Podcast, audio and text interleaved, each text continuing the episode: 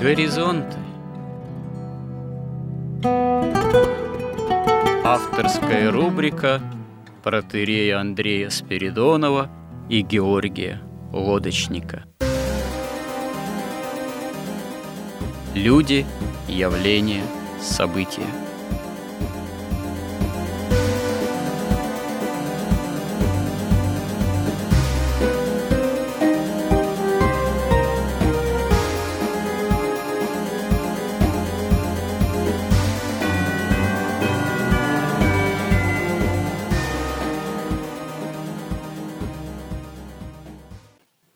Добрый день, уважаемые радиослушатели! В эфире радио «Благовещение» и в нашей постоянной рубрике «Горизонты» я, протерей Андрей Спиридонов и мой добрый собеседник Георгий Водочник. Продолжаем наши словесные изыскания и, можно сказать, собеседования на тему в данном случае о смысле жизни – Несколько подытожив предыдущий разговор, предыдущие темы, так сказать, в этой основной теме, надо сказать, что определяя смысл жизни, мы подошли к тому, чтобы обсудить, скажем так, то, что в христианском миропонимании называется аскетикой и борьбой со страстями – собственно говоря, почему вот в понимании смысла жизни как таковой эта тема оказывается важной и актуальной? Ну, потому что очевидно, что одно из определений смысла жизни – это то, что жизнь должна для человека быть благой, включать в себя благую добрую цель – для христианина это жизнь вечная, Царство Небесное во Христе. В этом смысле можно, наверное, так определить, что счастье для христианина такое житейское, это вот именно такая полнота христианского бытия, полнота духовных, нравственных, ну и, житейских тоже благ, и это возможно, потому что э, кроткие наследят землю, такова воля Божия, и на самом деле настоящая Э, христианская жизнь, она э, совсем-таки не обязательно должна быть чуждо вообще представлении о каком-то, в том числе и житейском благополучии, ну, большем или меньшем, конечно, насколько это возможно, тем более о какой-то вообще полноте жизни. Как раз-таки скорее э, представляется, что только имея христианские ориентиры, христианское миропонимание – человек может с помощью Божией и в Боге вот эту некую бытийную, осмысленную, что ли, полноту и обрести. Вот. Но что, собственно говоря, вот этой благой цели мешает?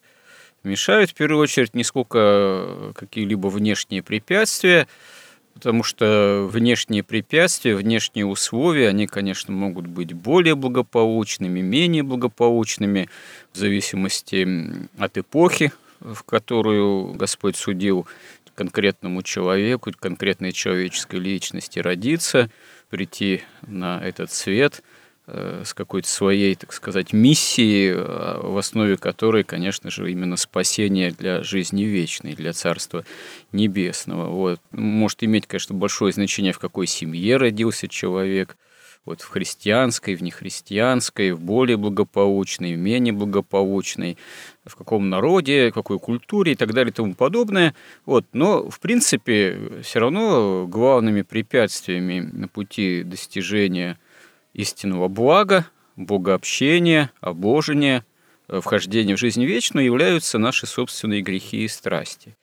И вот э, как раз-таки опыт жизни духовной э, православия, уже имеющий две тысячи лет, за это время выработал самый серьезный и опыт, и в связи с этим достаточно серьезное учение – о борьбе со страстями, о молитве в этом смысле, о воздержании. И, собственно говоря, вот это вот опытное учение, которое нам даровано в опыте святых отцов, оно именуется аскетикой. Ну, а то, как нужно бороться со страстями, в этом аскетическом опыте, опыте молитвы и воздержания, и, собственно говоря, рассматривается. Поэтому применительно к современному миропониманию, к современной картине мира поговорим, что называется, о страстях и как с ними вообще современному человеку бороться. То, что борьба со страстями задача достаточно непростая, она требует определенного искусства, определенного навыка, определенного усилия. И, в общем-то, совершенно не лишним у святых отцов считается наличие духовного руководства в этом делании. И, собственно говоря, вот мы говорили уже о молитве, а научение молитве, оно как раз-таки связано, вот как одна из прямых задач, с борьбой со страстями. Ну вот одно с другим взаимосвязано. Ну, сейчас как раз постараемся это все обсудить. Ну, что такое страсть? Страсть – это с греческого буквально, я кратко постараюсь э, здесь подытожить свою, так сказать, преамбулу. Это, вообще-то говоря, страдание буквально. Понятие страсть, оно может включать в себе несколько разные значения. Довольно часто применяют страсть слова ко Христу, к его страданиям крестным, но это страсти бесстрастные. Это именно страдания Бога человека, Спасителя, э, который страдает не по грехам, а страдает вольно по любви к нам. Вот. Это, можно сказать, отдельное подразделение, такой вот отдельный смысл значения этого слова применительно к Христу. Применительно к человеку страсть – это страдание, потому что владеет нами, владеет человеком, делает нас рабами, вот, собственно, страстей и заставляет, будучи, поскольку мы не свободны от этих вот самых страстей, страдать в рабском таком именно состоянии подчиненности страстям как таковым. В собственном смысле можно сказать еще, и следуя святым отцам, что страсти – это, в общем, такие способности и такие энергии тварные в человеке, которые, в принципе, как энергии – в тварную природу, видимо, заложены Богом изначально. Но после грехопадения прародителей эти энергии стали проявлять себя недолжным образом и возымели недолжные направления. И как еще в некоторых современных философских, богословских построениях говорится, это вот такие энергийные тоже, ну вот в человеке страстные проявления тех или иных энергий, которые в том или ином человеке формируются как определенные, что называется, доминанты, доминируют. У одного человека, допустим, там такая-то страсть доминирует и подчиняет его себе, у другого другая. Один особенности горд, другой в особенности уныл, третий в особенности подвержен и руководствуется действием там, блудной страсти и так далее и тому подобное. Ну вот в современном мире это в не меньшей степени развито, чем в древности, но здесь еще в современном мире на это дело как-то наслаиваются современные информационные, там, виртуальные технологии, что, видимо, усугубляют, так сказать, усложняют картину, и это более такая усложненная картина, чем в древности, в более традиционных информационном плане тоже обществах, она, наверное, говорит о том, что действия страстей в современном человеке имеют не меньшую силу, а может быть даже и прибегают эти страсти, стоящие за ним силы демонические, тут тоже одно с другим связано – о чем тоже надо говорить. Вот, может быть, еще даже и более изощренным образом, чем ранее. Не знаю, прав ли я в этом предположении. Что сегодня страсти действуют более изощренно, чем, допустим, раньше – ну да, вот э, как вы думаете, начнем с этого посыла. Можно ли так сказать, что или, в принципе, картина действий страстей, она от века к веку, в общем-то, одна и та же парадигма? В наше время есть, конечно, отличия. И первое отличие – это такое информационное пресыщение, перенасыщение. Ну, это вообще, в принципе, так, не только в отношении страстей. Это вообще, да. Поэтому как бы человек живет в каком-то менее в реальном мире и в более виртуальном. И, скажем, вот недавно я смотрел выступление у такого ученого Крупатова, который изучает мозг. И вот он, в частности, говорит, для того, чтобы человеку сосредоточиться на какой-то мысли, ее обдумать, надо 23 минуты. Когда человек сидит в офисе, у него новая какая-то информация поступает каждые три минуты, а новое задание каждые семь минут. Ну, это средний офис, да. Именно 23 нужно. Вот почему-то 23, он говорит. Ну, это много. Много, да. То есть получается, что человек, он практически некогда ему думать, некогда совсем. Обдумывать некогда совершенно. Да, когда он смотрит фильмы, там движущиеся картинки, за человека все продумано, нужные эмоции, нужное все, да, он тоже не в состоянии думать.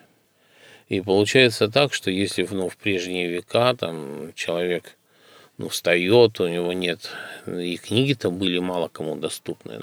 Ну да, книга бывает э, вещь редкая и дорогая, в особенности до изобретения книгопечатания. Рукописные же все были тогда книги.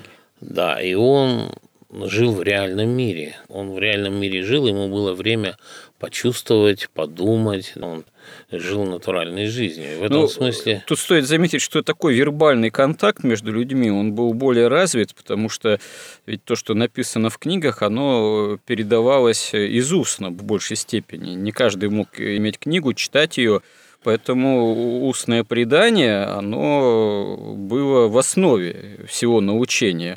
И в церквях возглашалось Евангелие, вот в храмах. И мало того, что Евангелие, недаром же мы находим, вот если взять богослужебный обиход, да, типикон, мы находим устроение богослужения, вечернее, утреннее, там всеночного бдения, в особенности праздничного чтения, из житий святых, из патериковой литературы, пролога так называемого, потому что большинство христиан, прихожан всей этой литературы на руках иметь не было возможности. Поэтому многое из этого, не только Евангелие читалось в храмах, это вот такая была устная традиция научения, передачи информации, опять же, наверное, и проповедь имела тогда сам вон еще большее значение, чем сейчас – хотя тоже, конечно, имеет, но тогда значение проповеди, допустим, возглашение он амвоне, там, за воскресным праздничным богослужением имело тоже такую информационную, коммуникативную функцию, которая выходила далеко э, за, собственно говоря, врата храма. Непосредственное общение речевое, оно имело между людьми ораторами, проповедниками в отношении людей гораздо большее значение, чем сейчас, надо думать ну, люди еще жили семьями. Ну, Эти да. семьи были В отличие довольно, от нашего времени. Да, они большие семьи были. Хозяин, у каждого сына семья, и все это было одной семьей. И они жили такими родами, семьями, у них были традиции. У них, в общем-то, более-менее было понятно, что добро, что зло. И на уровне как бы вот традиции на уровне ежедневной жизни, они понимали, угу. что есть угу. грех и нет греха. Да, греха. важное замечание, это именно вот уровень осмысления, понимания каких-то важнейших вещей, он действительно был на уровне семьи и рода осуществлялся, видимо. Да. А сейчас это у бабушки с дедушкой одно понимание, у папы с мамой, так сказать, другое понимание, у внуков уже какое-то свое третье понимание, и все это очень с большим трудом, э, так сказать, коррелирует или как-то э, приходит к общему знаменателю, а чаще всего и не приходит. Вот беда в том, что у внуков уже понимания вообще нет. Ну или нет вообще, да. У них есть память, угу. они могут манипулировать какими-то объектами. Они даже не задумываются, что у вот этих объектов, у каких-то слов есть смысл. Это как бы вот до такой степени мы сейчас дошли. И тут, конечно, есть такое отличие. Вот представь себе, раньше люди жили, они понимали, что если ты возьмешь, отрубишь там своему брату руку, ее обратно не пришьешь. Это есть такая как бы ну, ответственность и реальность. А сейчас, когда дети с детства играют в компьютерные игры, там 9 жизней. Ну да. Там можно отрубить руку, снова значит, начать все сначала. Да, вот это само чувство реальности, оно как бы совершенно ускользает уже сейчас у современного человека, в очень у многих. Ну да, в компьютерных играх там же разные уровни, возможности прохождения неоднократного, сохранения, возвращения, там начать сначала. А тут, видите ли, жизнь дается один раз. Один раз, и главное, как что... классик говорил советской литературы. Да, но главное, что как в этом песня была такая советская. Я еще восхищался как раз вот Тихон Шевкунов – Этот мир придуман не нами, этот Да. мир придуман не Не мной. мной, да. И что-то там что дальше. но мир устроен так, что в нем возможно все, но после ничего нельзя изменить. Вот это вот реальный мир так устроен, что все возможно, но потом э, ничего изменить нельзя. А вот в этом современной вот этой вот как бы такой парадигме, вот этом воспитании современном, а они вообще как бы кажется, что ну и что вообще? Вообще нет чувства ответственности, нет чувства реальности, мне кажется. Не совсем, конечно, не на сто процентов, но Ну, к тому дело идет. да, Направленность такая. в этом смысле есть огромное отличие, потому что люди слышали слово «бог», допустим, но они, так как в компьютерных играх его нет, то это ну, какое-то такое слово, некий объект, который, возможно, есть, возможно, нет. А какие-то страсти, им даже тяжело чрезвычайно, я думаю, вот современным молодым людям объяснить вообще, что это такое. Что- Да, это какая-то тайна за семью печатями. Слова такие, которые э, скрывают в себе какой-то смысл, но до которого э, не то, что нельзя докопаться, а просто нет нужды докапываться. Ну да, вот в этом докладе, там, кстати, занимаются этими проблемами вот этого информационного пресыщения такого не только у нас, и за границей везде, да, и вот уже ввели такой термин даже информационный псевдодебилизм. То есть люди утрачивают, поскольку если с детства какие-то области мозга не развиваются, они вообще как бы остаются незадействованными. А почему псевдо? Почему не в собственном смысле дебилизм? Ну, потому что, как он объясняет, дебилизм – это когда какие-то участки мозга повреждены. В данном случае физиологический мозг нормальный, Мгм. но у него атрофировались Ну, за ненадобностью какие-то части его. И, в принципе, получается так, что вот э, люди начинают... Раньше они делились, там, скажем, по социальному статусу, по образованию, там, да, а сейчас они начинают делиться по физиологическим возможностям мозга просто. Вот э, ребенок, которого с детства, например, не читал, который не общался там с другими сверстниками, у него вот эти самые сложные мыслительные процессы, вот эти, они вообще не начинаются, да. И он остается всю жизнь в такой игре. Он пытается манипулировать, вот как в игре, как в голливудском фильме, где движение и всего две кнопки. Это секс, кровь. Секс, кровь. Ну, деньги еще. Успех. Секс, кровь, деньги, успех. Все, ну, там, допустим, четыре кнопки в каких-то вариациях, да. И он так и мир воспринимает потом с этими четырьмя кнопками. Там можно, конечно, этот доклад пересказывать очень долго, но мы совсем уйдем в другую тему. Но если мы говорим об отличиях, то отличия, конечно, вот в этом очень сильные. Мало того, допустим, вот сама у нас ведь школьное образование тоже изменили именно с того, чтобы попытаться человеку объяснять смыслы, стали натаскивать к ЕГЭ. Это тотально действует во всех областях, поэтому очень сильные, вот, например, люди старше 30, люди 25-30 уже отличаются. 25-20, да, Мгм. и меньше 20, это очень сильные изменения просто видны.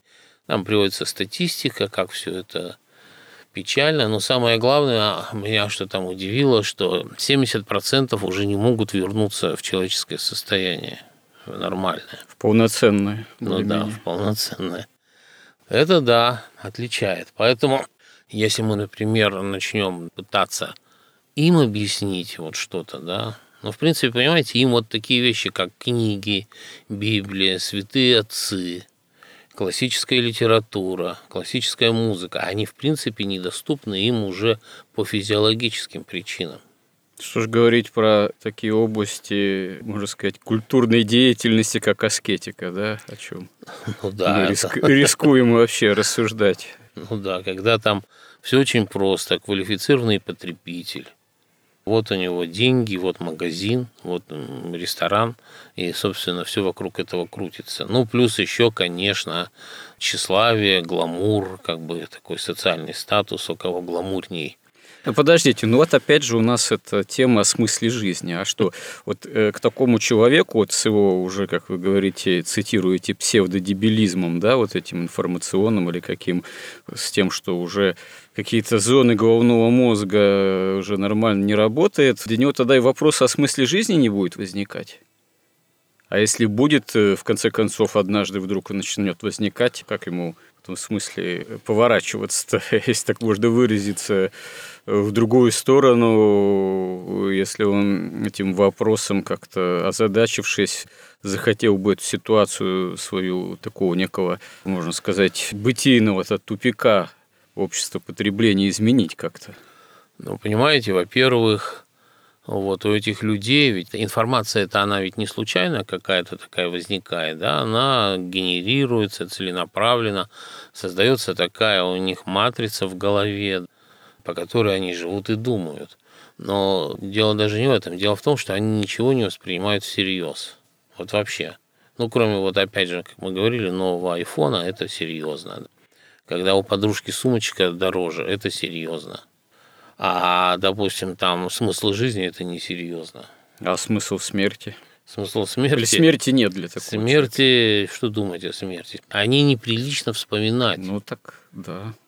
Там же, понимаете, там всего, вот, например, как такие вот люди, ну, молодежь, вот, вот она не вся, конечно, такая, но вот уже большинство. Как они музыку оценивают? Там позитивная и депрессивная.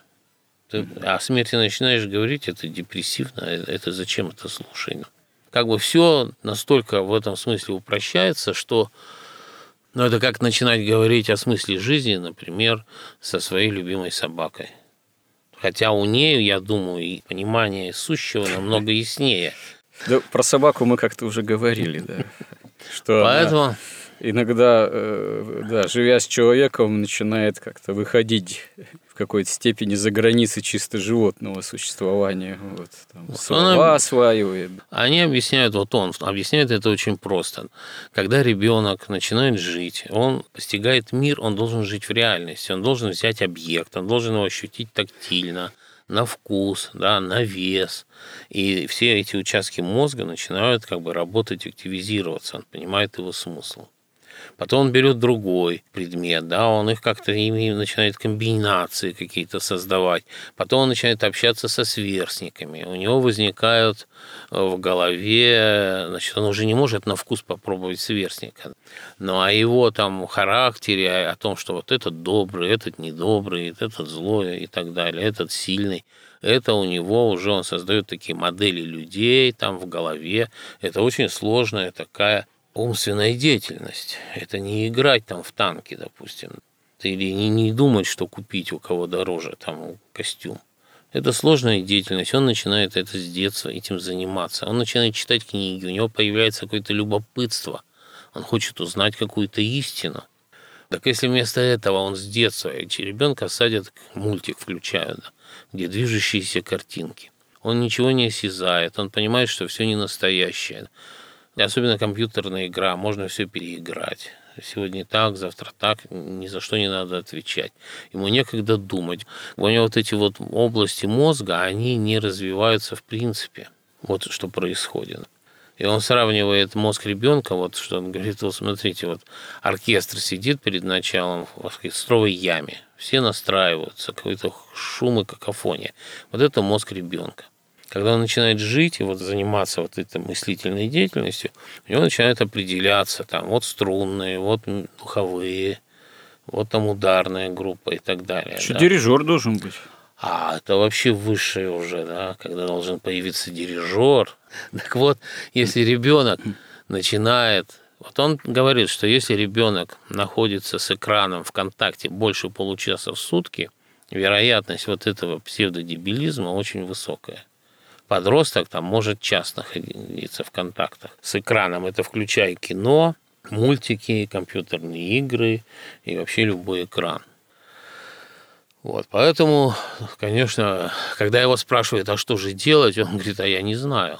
Что сейчас делать? Он говорит, я не знаю, я не врач. Это все общество должно Ди- Диагноз поставлен, а методов лечения никаких пока.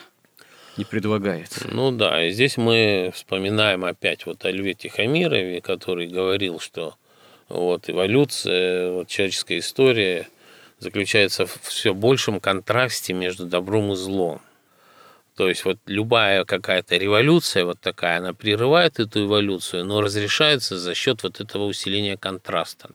И количество зла возрастает, количество добра как бы меньше все время становится, но контраст между ними все ярче и ярче. Но зло же оно существует не просто как что-то, некие обезличенные процессы, так сказать, некое просто возрастание, так сказать, энтропии, хаоса, вот так вот само по себе. Зло же, оно прежде всего имеет всегда личную природу. И как вот возвращаясь к теме о страстях, у святых отцов совершенно ясно, четко сказано, что Дьявол действует на человека, на нас через наши грехи и страсти. Вот чем больше человек дает волю в себе той или иной страсти, тем э, больше дает он власть э, дьяволу над собой. Вот.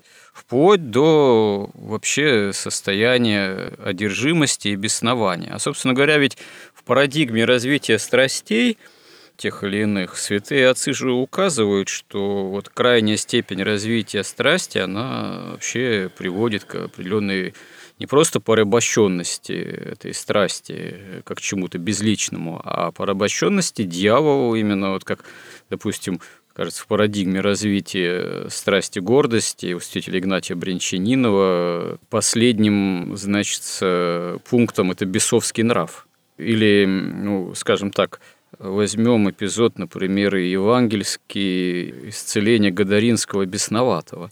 Это же бесноватый, в нем был легион вот этих самых бесов, которые потом выходят, пытаются вселиться по их же желанию в свиней, свиньи погибают, бросаясь э, с крутизны вот, со скалы в озеро, а бесноватый, одержимый жил он в гробах, причем вот, никто не мог его никак там не связать, не урезонить, он без одежды. Если его пытались связать, он бес его гнал в пустыню. Вот. Он, как святые отцы, кстати говоря, толкуют, почему живущего в гробах. Ну, потому что это вообще символ уже духовной смерти. Символически-то он свидетельствовали бесы в нем, что этот человек уже духовно мертв. Вообще, если почитать у некоторых святых отцов, они, в принципе, некоторые считали, что человек, не имеющий веры, не имеющий опыта духовной жизни, благодати Божией, там, ну, не крещенный, вообще не живущий по Евангелию, в такой христианской направленности, опять же, не имеющий, он уже фактически может быть мертв при жизни, ну, духовно мертв, и стать своего рода уже добычей ада, погрузиться уже в адские бездны, потому что ад – это прежде всего состояние души. И что интересно, можно вспомнить, что у Данте в «Божественной комедии», да, э, там он встречает некоторых персонажей, главный герой, которого сопровождают по этим адским бездным обителям, он там встречает кое-кого, кто вроде еще не умер на земле, вроде телесно там здравствует, а душа уже вот оказывается погруженной в эти фактически адские бездны. Но вот это я к чему? К тому, что действия-то страстей, они не просто человека порабощают, а делают часто его порабощенным э, в отношении этих демонических сил, которые, как святые отцы тоже говорят же, имеют целью материальное развитие жажду воплотиться. Потому что сами, будучи бесплотными духами, в принципе, они этого не могут, но находясь в состоянии сами гибели, духовной смерти, они постоянно испытывают некие мучения и стремятся вот именно кем-то завладеть, человеком, вселиться в него, чтобы иметь большую свободу действий в этом мире, вот, это раз. А во-вторых, ну, просто чтобы не скитаться по этим вот пустынным, бесплодным, инфернальным, так сказать, безднам. Вот. И возвращаясь, собственно говоря, к тому, что вы сказали, вот э, к более сложной такой картине, а может и более упрощенной картине деятельности человека, уже поражаемого вот то, что вы назвали информационным псевдодебилизмом, А э, вот применительно к такому человеку-то в современности действие страстей и дьявола, оно также будет, в общем-то, заключаться в стремлении человека непосредственно поработить, сделать его одержимым, или ты можешь как-то несколько иначе даже выглядеть? Тоже вопрос возникает серьезный. Ну, во-первых, это что-то очень новое и совершенно недавно началось. Хотя мне когда-то там лет 20 казалось, что ну, это наступит, что-то вот такое неясное, но что-то вот похожее лет через 300, там 400, оно наступило через 20. Гораздо раньше. вот. Была надежда, что не доживем. Да? да, то есть это нечто совершенно новое, то есть это уже другой биологический вид человека – и поэтому как это в нем будет все работать? Вот опять же, да, есть какая-то одержимость, то есть есть энергия. Она может иметь бесовское какое-то направление или божественное. Но когда в человеке вообще нет ну, энергии... Ну, получается, это такой новый биологический вид уже бездуховного человека. Ну, по крайней мере, о свободе воли тут уже говорить как бы затруднительно, мне кажется. Вот те раз свободы воли человек лишается тогда? Или затруднительно в нем это действие ее оказывается? Но ведь все, что связано со свободой воли, это связано с разумом, и даже мало того, с духовностью, это с таким вот, ну, с его вот этим «я» богоподобным, которое как бы вообще выше всего в человеке. Это вот была такая индийская метафора, что человек подобен повозке, они говорят. И вот тело человека подобно карете – чем оно крепче, тем оно может дольше ехать, выдержать там скорость и все на свете. Кони – это эмоции. Кучер – это разум, тот, который заботится и о, и о карете, о теле, и об эмоциях, и о конях, и управляет конями эмоциями. Но вот куда ехать, кучер не знает. Это знает тот, кто сидит в карете – вот тот, кто сидит в карете, это как раз вот это я человеческое, которое именно только оно и имеет свободу воли-то. Но если человек его не осознает, то вопрос вообще возникает, есть ли у него свобода воли, потому что вот, например, берем собаку, она полностью детерминирована, при том, что у нее развитый ум, она как бы у нее вот нет вот этих вот лжи, да, она не находится в прелести, как человек, он еще и ложью поражен. Ну, по крайней мере, не лукавит в собственном смысле. Она и не может лукавить. Не, ну хотя хитрить иногда могут животные домашние. Они так. хитрят, но у них нет вот этого «я», когда они осознанно. Ведь что такое «я»? Оно наблюдает за своим разумом, за своим сердцем. Это «я» наблюдает, говорит, вот он думает так сейчас, вот у него такие эмоции, вот он делает так, он делает правильно или неправильно – а когда человек это я не осознает, он фактически в каком-то смысле похож на животное, он как-то детерминирован. Хотя mm-hmm. в то же время это нельзя сказать, что это точно так, потому что это я, оно все равно никуда не делось, оно ну вот, существует опять же, вот, и проявляет себя все вот, равно. Кстати, состояние крайней одержимости и беснования, вот те же, вот, допустим, случаи наподобие Гадаринского, бесноватого, это же тоже уже состояние, можно сказать, почти животного существования, когда человек собой не владеет.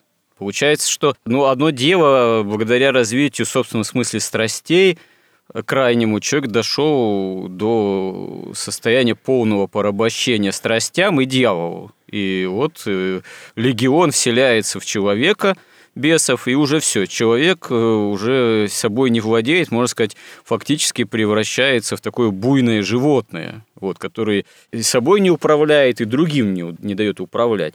А тут получается, что уже даже не обязательно э, вот, состояние так называемого информационного псевдодебилизма, как вы процитировали, сформулировано как э, уже не обязательно человеку доходить до состояния крайней одержимости, он уже подавлен, порабощен самим вот этим псевдодебилизмом, уже почти превращается в животное, и ему одержимым-то не надо становиться, он уже в какой-то степени оказывается почти что одержим. Ну, мы можем тут, мне кажется, только пока гадать. гадать, да, потому что это совершенно новое и такое необычное. Ну, что-то это не внушает оптимизму. Но есть ведь и разные виды, понимаете, вот той же гордости. Вот я недавно как раз у священника Владимира Соколова прочитал такую цитату Александра Скрябина, нашего композитора. причем гениального композитора, который абсолютно осознанно, вот он, вот цитату, я даже выписал ее. Ну, демонизм определенного его творчеству, к сожалению, был свойственен. Ну да, но он казался, так сказать, ну, чем-то ну, случайным. А вот он пишет конкретно Александр Скрябин. Он пишет «Восстаньте на меня, Бог, пророки и стихии.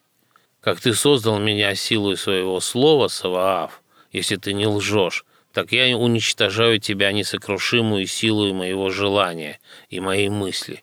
Тебя нет, и я свободен». И тут и не скажешь, что это действие бесов. Ну, гордыня-то тоже зашкаливает. Это осознанный да, такой метафизический выбор.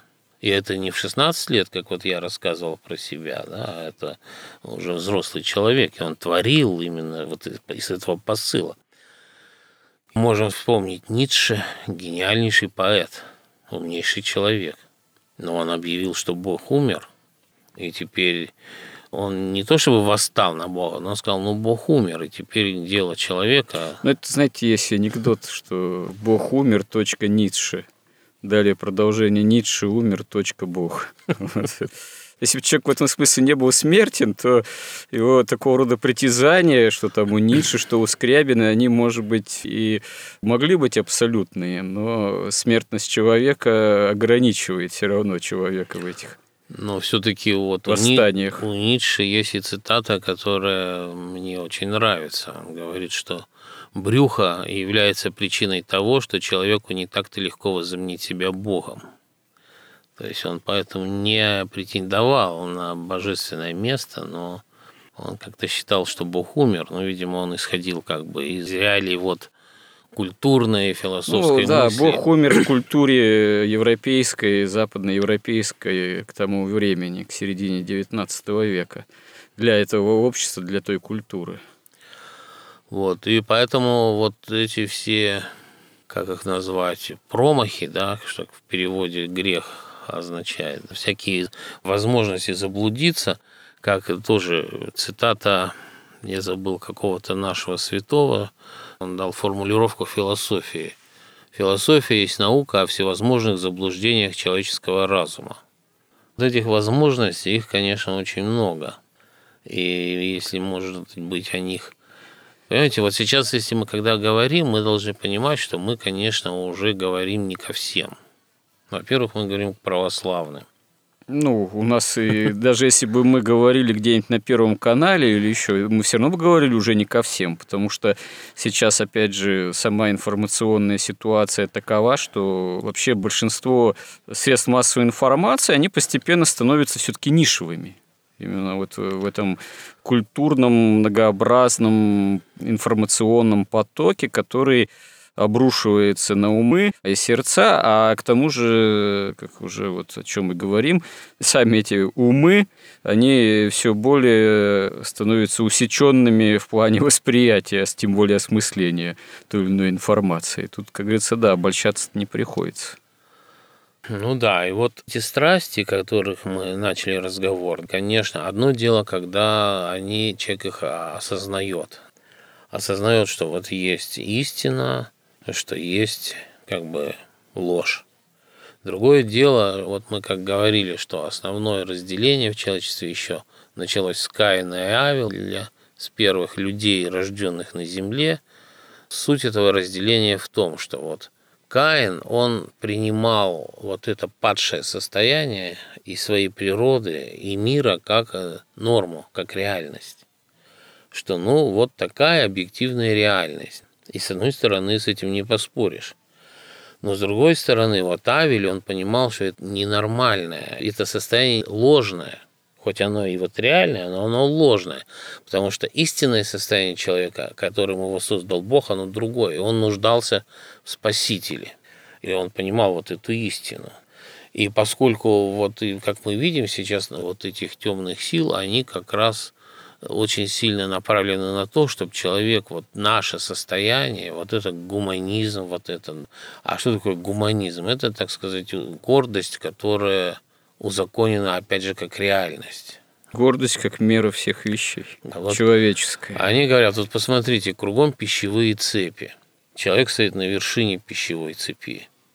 Мало того, еще в самом обществе у нас есть такие пищевые цепи, да, ну уже не, не мясо мы едим, а как бы силу жизненную используем, как это называли, эксплуатацией, занимаются одни других, там, или войны ведут. И они говорят, это нормально, надо жить в этом мире. Или вот как, например, мы тоже о смысле жизни говорим сейчас, а вот Вуди Аллен, он снял прекрасный фильм, такой каменный, красивый, «Светская жизнь» называется. Сейчас уже новый вышел, но вот до этого был «Светская жизнь». И там, не помню, кто из персонажей, говорит, не надо расстраиваться от того, что жизнь бессмысленна. Наслаждайтесь тем, что жизнь не имеет смысла. Вот представьте себе. Это мейнстрим такой. Наслаждайтесь тем, что жизнь не имеет смысла. Ну, это достаточно абсурдное, абсурдистское высказывание. А почему? Если вы посмотрите, это вообще это основная мысль mm. ну, всей пропаганды современной. Mm. Вот понимаете, если она осмыслена, вы должны что? Начать заниматься поиском этого смысла. Появляются смыслы, появляется ответственность. Но когда говорят, что вообще смыслов нет ни в чем, и наслаждайтесь этим, потому что вам не надо заниматься познанием смыслов, вам не надо ни за что отвечать, как вы можете отвечать, если смыслов нет никаких, ну, да? Плыви по течению своих ну, же страстей, фактически. Так не просто, так наслаждайся просто. Да, еще и получает это удовольствие. Да, да у тебя есть страсть блуда, так ты получай наслаждение от нее. У тебя есть там страсть алкоголизма, так ты тоже наслаждайся. Ты радуйся, что она... А представляешь, ты бы не пил, ты бы не мог да, наслаждаться. Но и блуд, и алкоголизм – это же саморазрушение, это же ведет фактически все равно к смерти. Получается, ну, о чем, кстати говоря, философы тоже говорят, что что вот, дескать, в человеке живет такое стремление к смерти, да, саморазрушительное, подсознательное это, или бессознательное. Так вот, здесь как бы получается речь тоже о том же, что наслаждайся собственным саморазрушением. Ну, разумеется, ну, потому да. что вот бытие, оно требует энергии а требует затрат, усилия, усилия да, из-за усилия духа, усилия тела, усилия разума, усилия эмоций. Она постоянно требует усилия. А когда ты ничего не напрягаешь, ну, и тебя начинает тянуть к небытию. Это как бы естественный итог, и это само по себе как бы вообще какой-то предел желаний там тех же буддистов. Ну, а гордость здесь как работает? Получается, ну что ж тут работает. Только а гордость, образом. вот понимаете, гордость держится вся на гламуре. У кого, как говорил Пелевин, у кого выше, значит, образ потребления. Ну, у нас э, время нашей передачи, наших отдельных сюжетов, оно все-таки ограничено. Но я думаю, вот в этом контексте этого разговора о смысле жизни мы должны будем в следующий раз о страсти гордости и развития вообще, и вот именно в современном мире, при современном гламуре надо будет продолжить эту тему. Это сложнейшая, ну, конечно. Ну, давайте основополагающая пога... страсть. Давайте поготовимся к следующему разу. Храни Господь. Горизонт на радио Благовещение.